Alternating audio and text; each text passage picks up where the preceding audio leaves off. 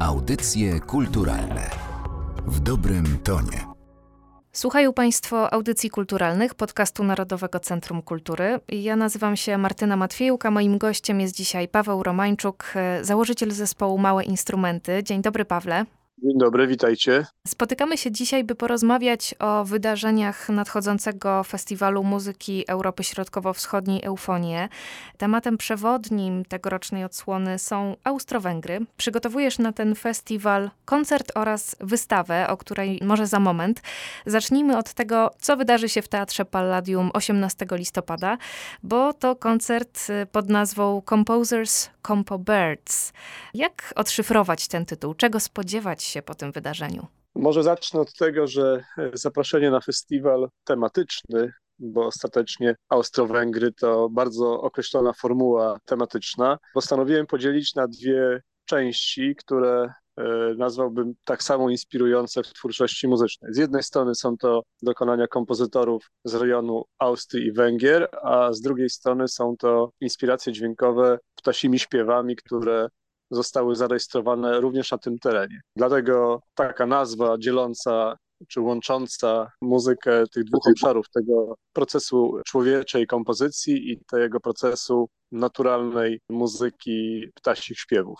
Wielu kompozytorów z rejonu Austrii i Węgier wydawało się zawsze bardzo interesujących i na pewno wielu nazwisk nie udało się zawrzeć w tym programie. Natomiast to, co przygotowaliśmy dla Państwa tym razem, to fragmenty utworów Georgiego Ligetiego z cyklu Muzyka Ricercata, również fragmenty utworów Arnolda Schoenberga i jeden taki dłuższy, ale autorsko przygotowany wycinek z symfonii dziewiątej Ludwika van Beethovena. To są utwory, które składają się na tą część kompozytorską. Czyli od klasyka wiedeńskiego przez austriackiego modernistę po w zasadzie współczesność, można by powiedzieć. Spory odcinek historii muzyki. Dlaczego właśnie na tych kompozytorów postawiłeś? Przede wszystkim e, muzyka dwudziestowieczna jest gruntem, na którym się mocno wychowałem, więc to jest dla mnie naturalny wybór i powiedziałbym nawet, że nienaturalne jest to, że nie znajdują się na tym koncercie utwory Kurtaga, Zoltana Kodaliego, czy Bartoka, czy Petera Etfosza. No można by te nazwiska jeszcze wymieniać, natomiast no, nie wszystko da się zrobić w każdej sytuacji, więc ten wybór jest trochę ograniczony możliwościami przygotowania długości koncertu i też dostępnych form instrumentalnych. Natomiast no, te utwory e, wydawały mi się o tyle ciekawe, że przede wszystkim ten cykl Ligetiego, muzyka Ricercata, to jest taka formuła fortepianowa czysto. Pewnie Państwo znają ten utwór, a my przygotowaliśmy go w wersji kompletnie pozafortepianowej. Z natury rzeczy w małych instrumentach nie używamy tradycyjnych fortepianów, ale używamy całej masy różnych innych instrumentów, które właśnie zmieniają oblicze, jak zresztą wszystkich pozostałych utworów, ale w tym przypadku jest to o tyle czytelne, że zmieniają oblicze tego utworu w sposób totalny, mam wrażenie. I tak jak cały cykl muzyka Ricercata jest napisany na jeden instrument, na fortepian, to my realizujemy go no, na kilkudziesięciu instrumentach i każda część właściwie w innym opracowaniu instrumentalnym. Bardzo ciekawie brzmi też e, ta druga część koncertu. Powiedziałeś, e, że to będą utwory inspirowane dźwiękami ptaków, które zostały zarejestrowane również na terenie tych krajów, o których opowiadamy podczas tegorocznego festiwalu. Czego Twoim zdaniem muzyk, twórca, kompozytor może się nauczyć, podglądając naturę? Na przykład, y, tak jak w tym przypadku, podsłuchując ptaki. A może opowiem o tym temacie ptasim bardziej szeroko, bo od y, około chyba 8 lat mam w planach zrealizowanie takiego projektu, który przyglądałby się lub właściwie przysłuchiwał dźwiękom ptasiego śpiewu w sposób bardziej dokładny. To jest chyba jedna z kolejnych metod na porządkowanie materiału dźwiękowego, która zakłada, że mówię o tej metodzie, że ta metoda zakłada odnalezienie jakiegoś ukrytego porządku. Tak jak y, kompozytorzy w wielu wiekach starali się zawsze ułożyć y, materiał dźwiękowy według jakiejś metody, i czy byli to dodekafoniści, czy byli to spektraliści, czy inne formy komponowania wcześniejszych wieków, to zawsze chodziło o to, żeby ułożyć dźwięki w jakąś konkretną albo skalę, albo w jakiś konkretny układ, porządek, strukturę. I wychodząc z takiego założenia, że jeśli ptasi śpiew w jakiś naturalny sposób jest nam dany i możemy go słuchać, no to on też nie jest śpiewem przypadkowym. Bardzo często ptaki bardzo konkretnie powtarzają pewne formy zaśpiewów, e, mają pewne systemy melodyczne, rytmiczne i to wszystko jest bardzo takie atrakcyjne, bym powiedział, dla kogoś, kto zastanawia się, dlaczego ten dźwięk jest akurat właśnie taki i czy istnieje w, w tym całym dorobku ptasiego śpiewu, istnieje jakaś idea, jakaś myśl. No w końcu te dźwięki są takie, a nie inne, więc no, można sobie wyobrazić, że jakoś można by nazwać te ptasie osobniki kompozytorami własnych melodii i stąd taka ochota na odkrycie tego wewnętrznego prawa rządzącego się muzyką ptasią poprzez analizę wielu fragmentów nagranych śpiewów, aczkolwiek ta analiza też przebiega w bardzo autorski i specyficzny sposób, a przede wszystkim bazuje na odkryciach takiego węgierskiego ornitologa Petera Sykę, bo ten ornitolog już w latach 70.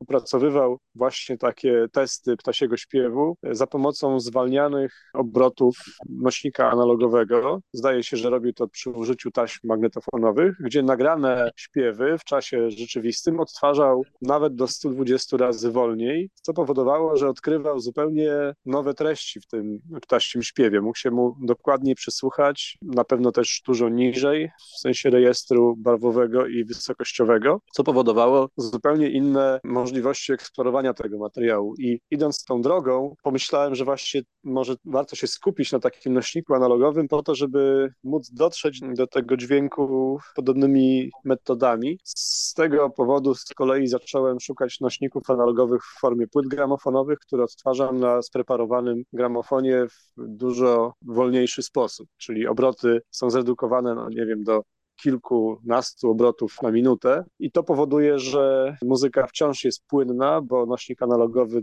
na to pozwala, a słucha się jej zupełnie z inną wnikliwością i odkrywa się zupełnie inne rzeczy niż takie słuchanie ptasiego śpiewu w czystej naturze. Oczywiście ta naturalna forma śpiewu była już e, inspiracją dla wielu kompozytorów, to nie jest żadna nowość, natomiast chcę to zrobić na własny użytek w taki sposób i uważam, że mm, jeśli jest jakaś idea, z której powodu śpiew ptasi brzmi tak, jak brzmi, no to jest taka szansa na odkrycie jakiegoś strukturalnego kodu po to, żeby nauczyć się innego porządkowania materiału dźwiękowego właśnie tymi powodami ptasimi. To ja dodam tylko, że koncert będzie prapremierą.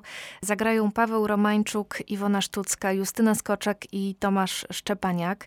Dzień wcześniej odbędzie się natomiast y, wernisaż wystawy w Kordegardzie, na której zobaczą Państwo m.in. stuletnie okaryny wiedeńskie z manufaktury Heinricha Fina. Trafiłam na mm, forum internetowe, na którym użytkownicy wymieniają się zdjęciami, komentarzami, y, poszukują informacji na temat tych y, właśnie okaryn. No niektórzy przyznają się nawet do obsesji na ich punkcie.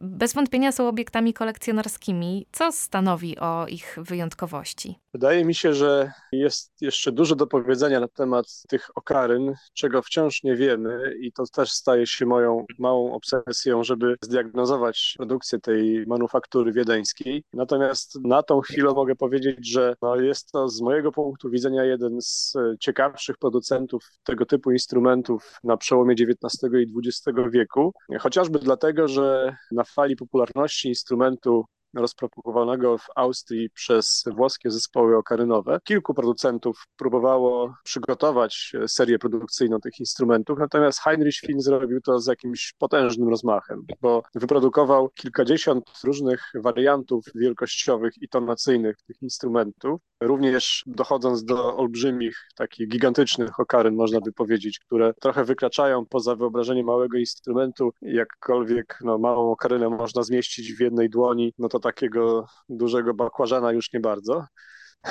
Natomiast jest to taka ciekawa produkcja, a też dosyć obecna w naszych czasach, ponieważ Heinrich Schwinn bodajże w 1876 roku wyekspediował pokaźną reprezentację swoich produktów na przemysłową wystawę w Sydney i to spowodowało prawdopodobnie dużą międzynarodową popularność tego instrumentu, w związku z czym jego obecność dzisiaj ma szansę wciąż być widoczna, z tego powodu, że jeśli wyprodukował duży wolumen tych instrumentów, to pomimo, że one są dosyć kruche, a upłynęło już ponad 100 lat od tej produkcji, no to one wciąż są możliwe do znalezienia w jednej całości i wciąż dobrze grają. Wydaje mi się, że warto prześledzić jeszcze dodatkowe wątki, jeśli chodzi o produkcję tego instrumentu. Na pewno możemy odkryć jeszcze wiele szczegółów. Wystawa, która bazuje na zestawie instrumentów, które zebrałem przez lata działalności małych instrumentów, nie wyczerpuje wszystkich wątków, ale na pewno pokazuje takie ciekawe kierunki, jak chociażby właśnie rozmach wielkościowy i asortymentowy, a pokazuje też ambicje Heinricha Fina, którymi były między innymi metody wprowadzenia tego instrumentu, nazwijmy go jeszcze wtedy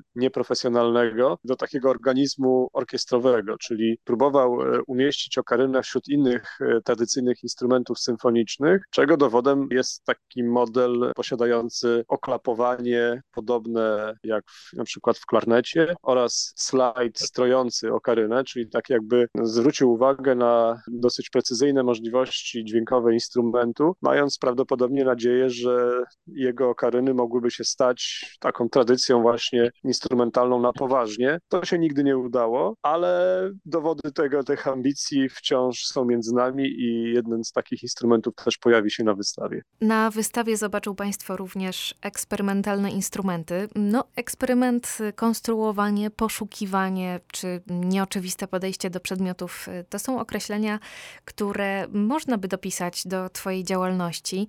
Pamiętasz, kiedy i Dlaczego w zasadzie zacząłeś eksperymentować z budowaniem instrumentów? Jest to moim zdaniem naturalna droga, która rozwija się od początku działalności małych instrumentów w ogóle. Powodem oczywiście jest poszukiwanie nowego brzmienia. Tak jak całe małe instrumenty są dedykowane pewnej odkrywczości dźwięku nietypowego. Najpierw z małych takich gotowych instrumentów, nazwijmy to, które dostarczają trochę innej jakości dźwiękowej niż tradycyjne instrumenty. Natomiast już w 2008 roku przygotowaliśmy spektakl dźwiękowy Elektrownia Dźwięku, który już wtedy bazował na pewnych nowych rozwiązaniach dźwiękowych, eksperymentalnych instrumentów i to się po prostu rozwija cały czas, więc te poszukiwania się wydają nie mieć końca. Codziennie w pracowni małych instrumentów nad tym pracuję, a co roku na pewno kilka nowych instrumentów powstaje i wystawa w Kordegardzie zawiera właśnie kilkanaście bodajże takich przykładów instrumentów budowanych własnoręcznie, które no, pozwalają na rozwój eksperymentowania w zakresie brzmienia, konstrukcji,